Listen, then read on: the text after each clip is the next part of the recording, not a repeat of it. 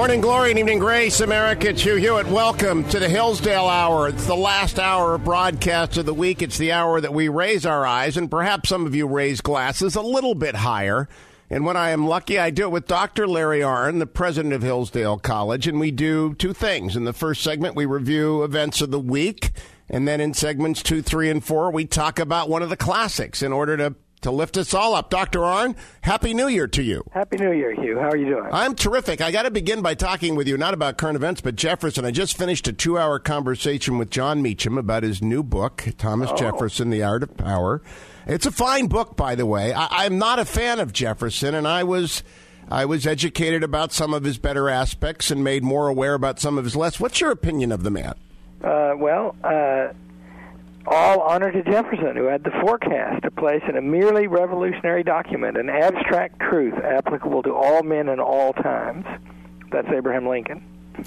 well, okay. You, so you're just going to go with one of the easy ones. yeah, no, Jefferson was uh, an odd man. Yes, and uh, uh, he he uh, reached his greatness in company with James Madison, who helped to sort out some of his oddness but uh, but his greatness he did reach, and uh, so I, I he's not my favorite founder, but the document he wrote is my favorite founding document. That is that is something I can agree with. But but when I learn additional details, he seduced his best friend's wife. He he was a philanderer throughout his entire life. He spoke ill of Washington behind his back. He contrived and connived, was paranoid all the time, and on the occasion of Hamilton's murder, said nothing. These are small things that stick with me. On the other hand but for the declaration of the Louisiana Purchase, either of those, we wouldn't be here. What did you make of his exercise of executive authority on the purchase? Well, I, I think he was wrong to think that it was unconstitutional. so, okay. so, so, the truth is um, in between him and Alexander Hamilton, and therefore it's about where James Madison said it was about the Constitution. The Constitution is less a set of strict rules of what the government can do, than it, although it is that, then it is a structure. And the danger to America today is how much we violate the structure of the Constitution. Uh, it, it, we don't, the procedures don't, this fiscal cliff stuff that happened this week, for example, didn't really follow the procedures of the Constitution. And Madison says in the Federalist Papers that the structure is the main source of safety in it. So the Louisiana Purchase followed the structure and looks to me like it was okay. So, and and uh, Jefferson was very precious about things like that in a way that his colleague Madison was less precious. Yeah. Now, I, I, I today have been talking. We have over at all of the Salem Host websites a petition to support the Second Amendment. It seeks nothing other than assent that it's important to do so. And that is in the news right now, obviously. People are upset with the Second Amendment. Uh, there's a great demand that something be done. And it, it's for a period such as this that those amendment procedures exist, Larry Arnn. That's right. And the Second Amendment, to understand it, the first thing to understand is it isn't special. It's like the whole constitutional scheme the Second Amendment protects our right to be involved in the defense of our nation and of ourselves and our neighbors. And constitutional government depends upon many things happening, pri- happening privately that are of great public significance. And and that is one that's the great strength of America. Free people can achieve very much under limited and clear laws. Well, the Second Amendment delegates the safety of the country mainly to private parties. And that's, by the way, the way it delegates most everything the government does. And and you know Jefferson says famously about the Second Amendment that uh, your friend Jefferson, your new friend Jefferson says that uh, in America, in, in in Europe, you cannot go from town to town unescorted, but in America, you never see a highwayman, and the reason is somebody will shoot him. Yep. So that's that's the purpose of it. Yeah, I, I, I, was talking with Meacham, who, by the way, is a fine guy. Have you met him? No, no. He, I, I admire his book about uh, Churchill and Roosevelt and think that the book is wrong, but I admire it. And, and his book about Jackson is also very admirable, as is this book. It, it is a it is no small thing to take on Jefferson and emerge on the other side not having embarrassed yourself, much less having written something good. But got Dumas Malone and other people there. You know, you've got some pretty big people in front of you. But I, if you had him up to the college, he would be interesting because he's a man of faith, quite explicit. Okay. But he's also sort of a man of the center left. And and waltzing around so much with the framers, it would be interesting to see what it's done to the way that he thinks about politics at some point. Maybe we'll ask him. That's a good idea. No, that's why I'm here. Actually, the reason I'm here is to ask you questions like the one that follows. Two weeks ago, uh, I asked you about what has to happen. You said the House has to go back to the regular order. They have to propose and pass bills and send them to the Senate. Yesterday, I asked Mitch McConnell, and the transcript is over at hughhewitt.com if he welcomed the return to regular order, and he was emphatic in saying that's what must happen now. So I think this. I know if I am well informed, you're going down to talk to the House Republicans at their at their retreat. Something I did a couple of years ago, and I doubt I will be invited back because I say I say impolite things like you do not know how to message. You you couldn't sell water in a desert to them, but to talk about what regular order means and how it would apply as we approach this debt ceiling crisis. Well, the um, the uh, United States has a form of government that is divided, but the people who set that form up set it up with a purpose for it to be effective and powerful. And so a mechanism exists for the legislature to cooperate when they're of divided mind, which, by the way, they always are even if they're controlled by a single party. But the mechanism is, and and remember in the mechanism that the Senate and the House were to, they don't so much anymore, but they were to uh, perform very different functions. And so the idea is the Senate, uh, something's got to be done. The Senate passes a bill and the House passes a bill, and then they uh, appoint a conference committee and members from each house get together and they have a conference and, they, and there are conference rules and they're very old. And the rules say that whatever is in both bill is included. And then the conference committee puts in a new bill the things that are necessary to complete the function that the two bills are after. So let's say the debt limit thing that's coming up now. To extend the debt limit so the government can operate. There'd be a House bill and a Senate bill, and whatever's in both of them would go in the bill. And then whatever it took to get the extension and extend, extend the government would be added so long as each thing is between the parameters of the two bills, nothing from outside. And so, what would have happened in the fiscal cliff thing is something like what did happen, although it could have been much more orderly and less hurried. And that is, there would have been some tax increase probably, but there would have been some spending cuts too. And and that is the method.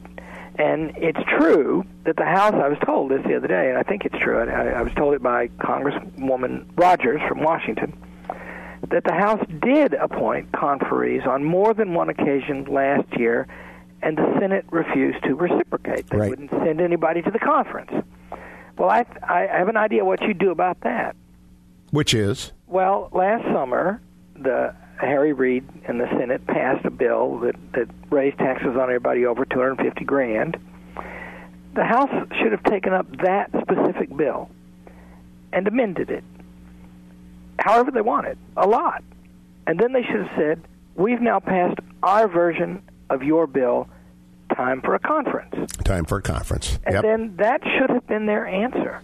Yeah, that right? would have been well done. Then and now, as they face this, I'm urging that they do the debt ceiling in the House and append to it crucial entitlement reforms and send that over and let and let them have at it now, uh, Doctor Arnn. Do you think that the Republicans have figured out they have to go straight at the target if they wish to achieve spending discipline? I think so, and and uh, I, I, you know, I, I, you know, as you mentioned, I've been called to, to come and speak with them at their retreat. I've done it once before. This time, I think I'm speaking to the whole bunch of them, which I didn't before, and I'm proud about that. And I, of course, know a lot of people in the Congress who are very fine people. And I understand that Speaker Boehner, by the way, is very inclined to this way, has been from the beginning but it's hard to manage because the system places them under very intense pressure. They need to do two things. One of them you mentioned, you mentioned both of them now. One is they need to go on the offensive, and that means put together what they would do and broadcast it and talk about it. Hold the second till after the break when we also will turn, believe it or not, to Homer, America. It's the Hillsdale Hour as the Lantern of the North illuminates every single listener to the Hugh Hewitt Show far and wide. You ought to go to hughforhillsdale.com to find all their online offerings, including this eventually. Don't go anywhere. It's the Hugh Hewitt Show.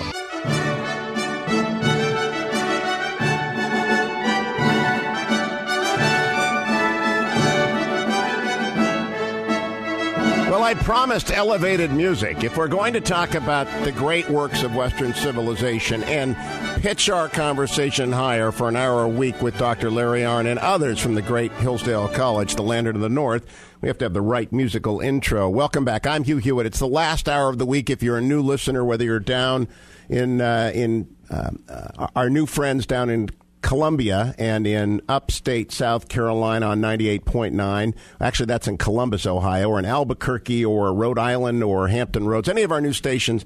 Dr. Larry Arnn is an old and dear friend of mine. He's been my teacher for more than two decades. He is also the president of Hillsdale College. And this time each week he comes by and we talk about some of the classics and some of the current events.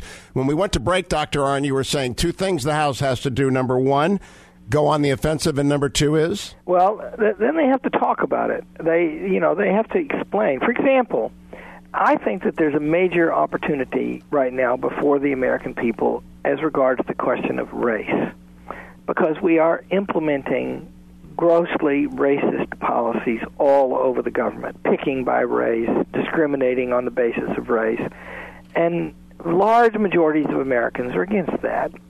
The Republicans should start talking about the fact that every American has the same rights and none has special rights. And they should go on an offensive about that. They should start putting that in bills. They should bring it up a lot. And that, by the way, is a great way to counter and also elevate and refine the great debate we're going to have about immigration because Obama's getting ready to bring it up. Yes. I also hope you tell them they need to be trusting of the people and to be specific with the people because these generalities are killing us, Larry. They don't they don't ever speak with like you just said specifically to name where race is being used unconstitutionally and immorally, and to be specific about its eradication, and to also be specific about, you know, we got to raise the retirement age, and everybody knows that. Well, say it. And they just never say anything. We're, we're the only nation on earth that has got precisely the perfect principles to have a multiracial society. And the, the idea that we have to start discriminating on the basis of race because there are people of many different races in the country, that's the old that's what Lincoln called the old black serpent in man. You work and I'll eat. Yep.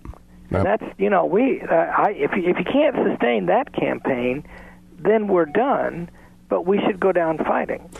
Now let's turn to our our original purpose. We are originalists on the radio show here at the Hillsdale Hour, and that is about elevating the mind by going back to some of the great books. But the first question, we're going to start with Homer this week, next, and for as long as you think we ought to stay there. But first, how do you teach people who maybe haven't used the skill in a long time, or maybe have never used the skill ever, how to read a decent and a hard book? Well, that's a it's an attitude thing, and then it takes some time. Uh, so the first, the attitude.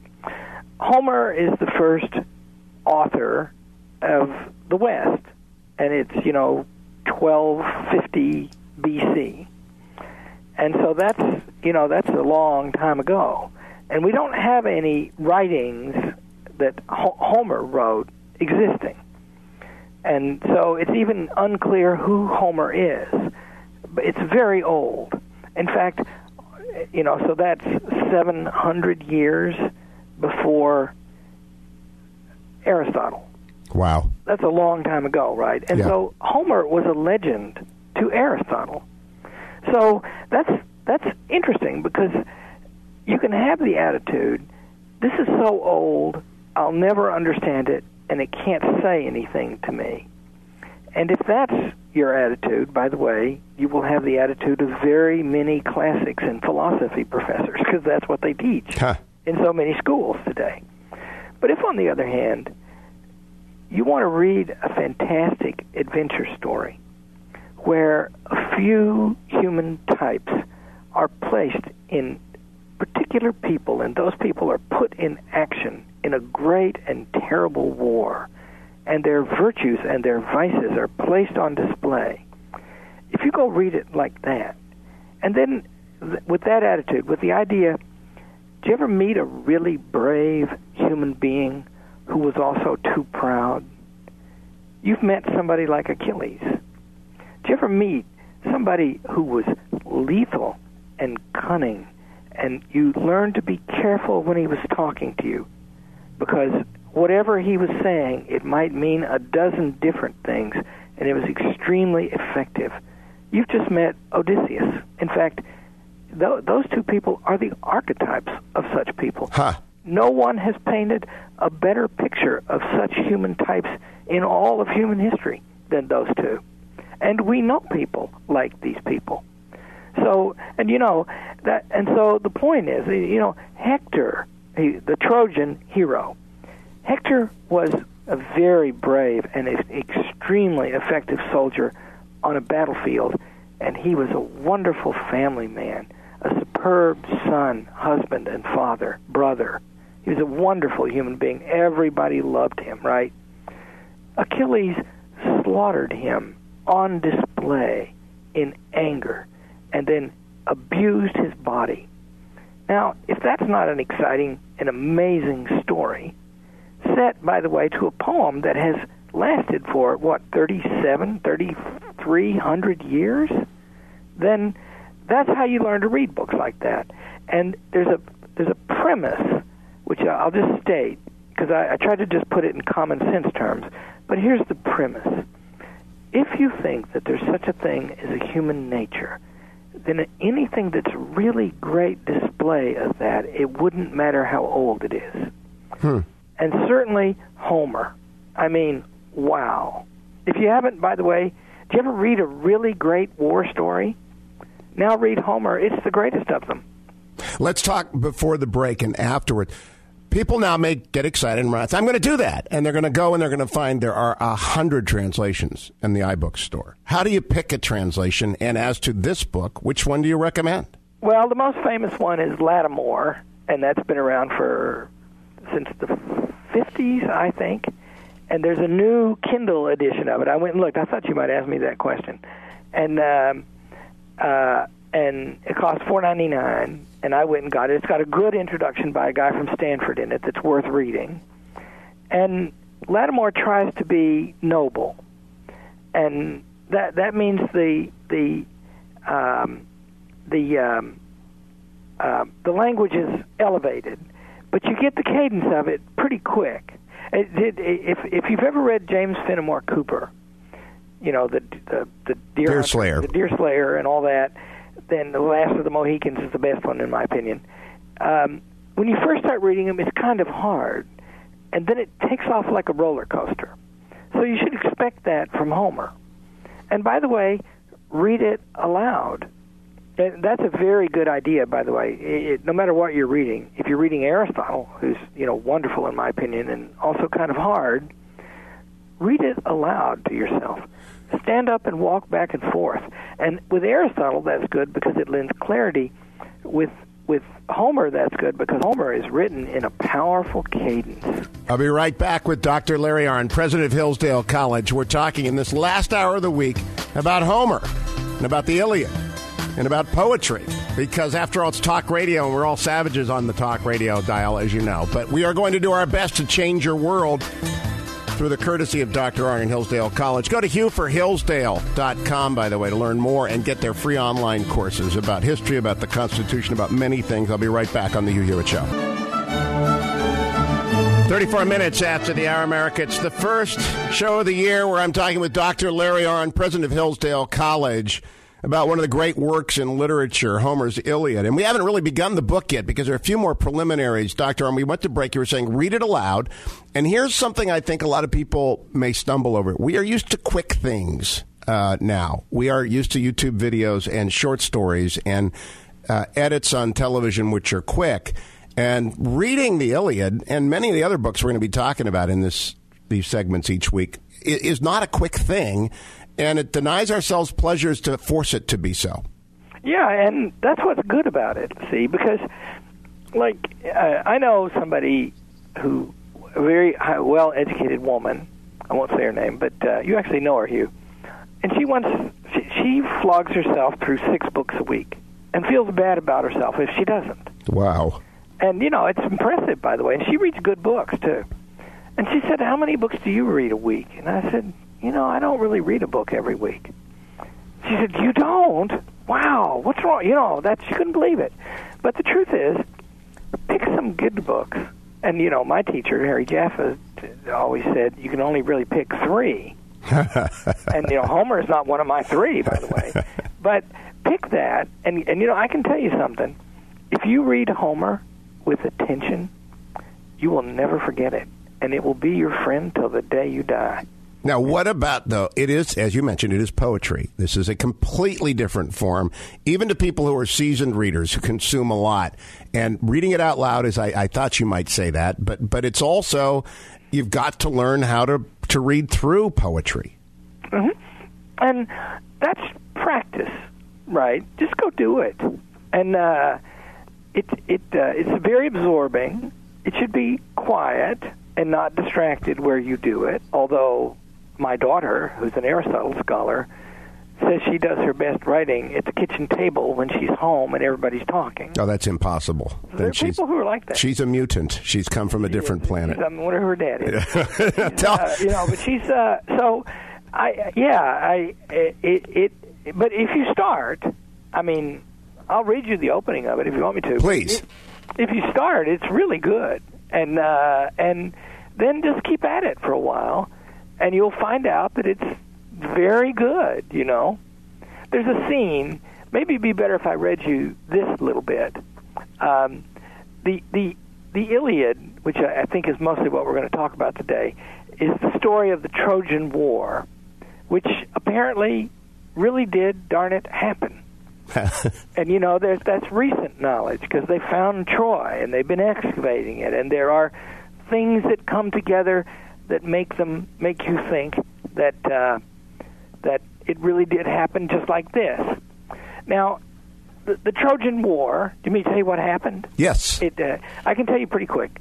Um, first of all, it starts with a fight among the gods, uh, and they end up giving rise to a, a mortal child, Achilles, who's the hero and the gods are and they're fighting. And the gods even they even decide to let there be a really big war so a bunch of humans will get killed.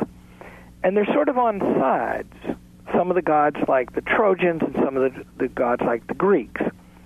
Paris who's a trojan prince judges a contest among three gods and he picks aphrodite and she gives him something.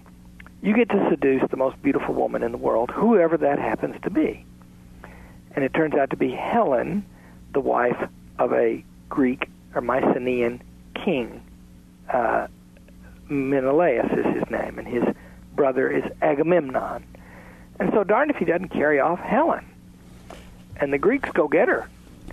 And and all of that I just told you, and the whole first nine years of a ten-year war, none of that's in Homer in the Iliad. that's all just known at the time the Iliad, the 24 books of the Iliad, take place in a in a few weeks of the last year of the war, and don't include, by the way, the conclusion with the Trojan horse.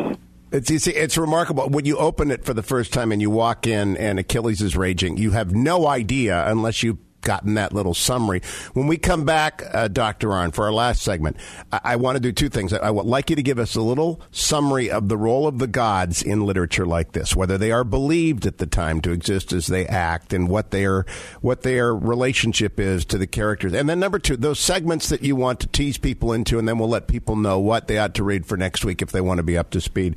Don't go anywhere, America, except perhaps over to hughhewitt.com or go to hughforhillsdale.com or directly to the website of Hillsdale hillsdale.edu. I hope you will also begin to note and send me what you think about this, Hugh at hughhewitt.com, uh, because I we're going to be doing this all year long, and and I believe it's going to be to your and my great benefit and let me know if you agree. I'll be right back on the Hugh Hewitt Show. 44 minutes after the hour, America. Thank you so much for listening to our inaugural week of the Hillsdale Hour here on the Hugh Hewitt Show with Dr. Larry Arnn, president of Hillsdale College, hillsdale.edu, or if you can remember Hugh for Hillsdale.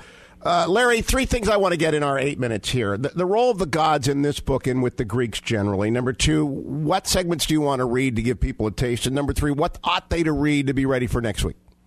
Uh, okay, well, uh, the first one, the last, the, the, the, last one is easiest. They should read the Iliad. How much of the Iliad? Yeah, read read book one and book twenty four. There you Either go. one. We'll start with those. We'll do those next time. Um, the gods. Uh, these are there are two kinds of gods in the Greek world that matter. There are the family gods, the ancestors. Those are the gods of the individual cities.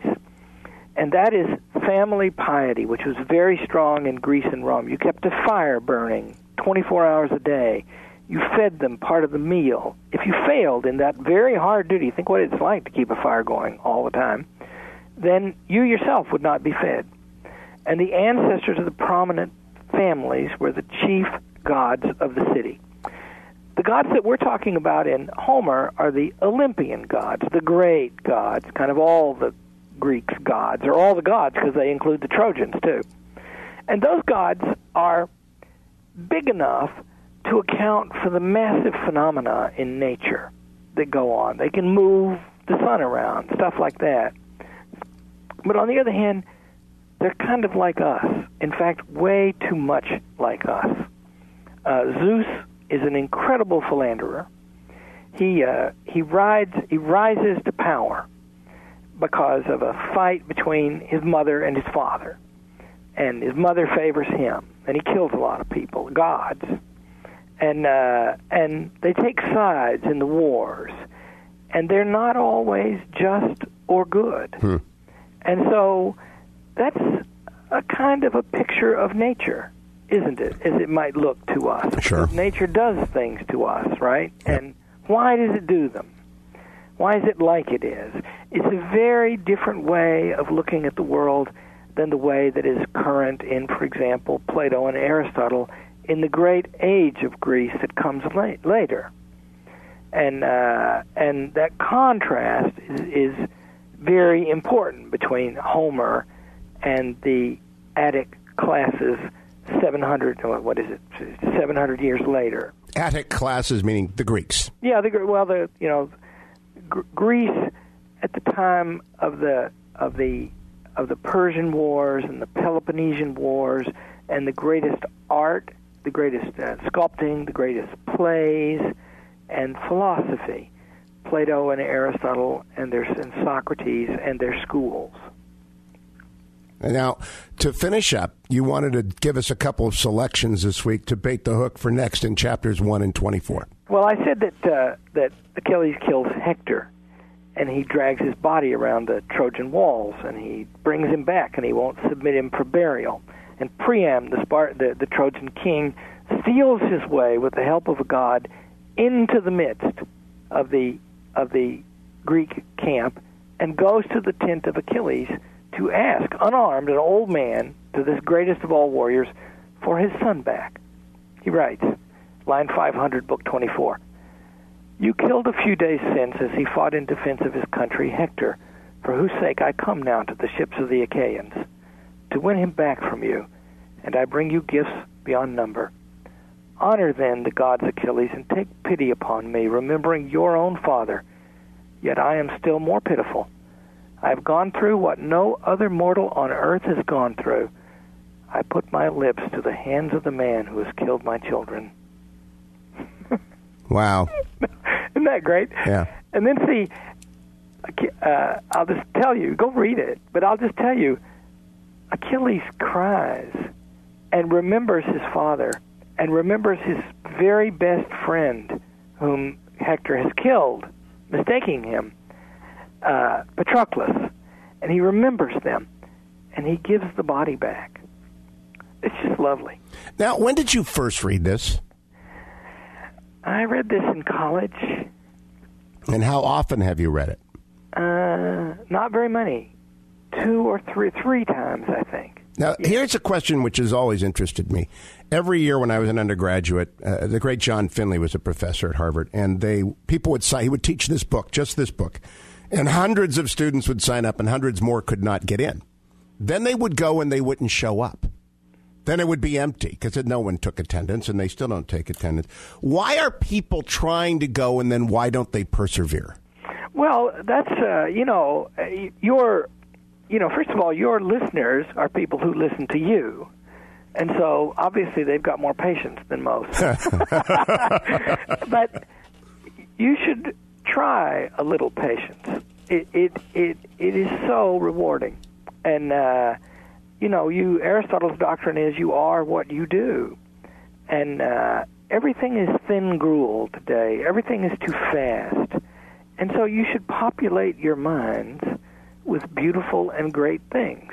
And you can do that. And by the way, there's nothing but pleasure in it, although it's like working out. When you first start, you're not terribly good at it.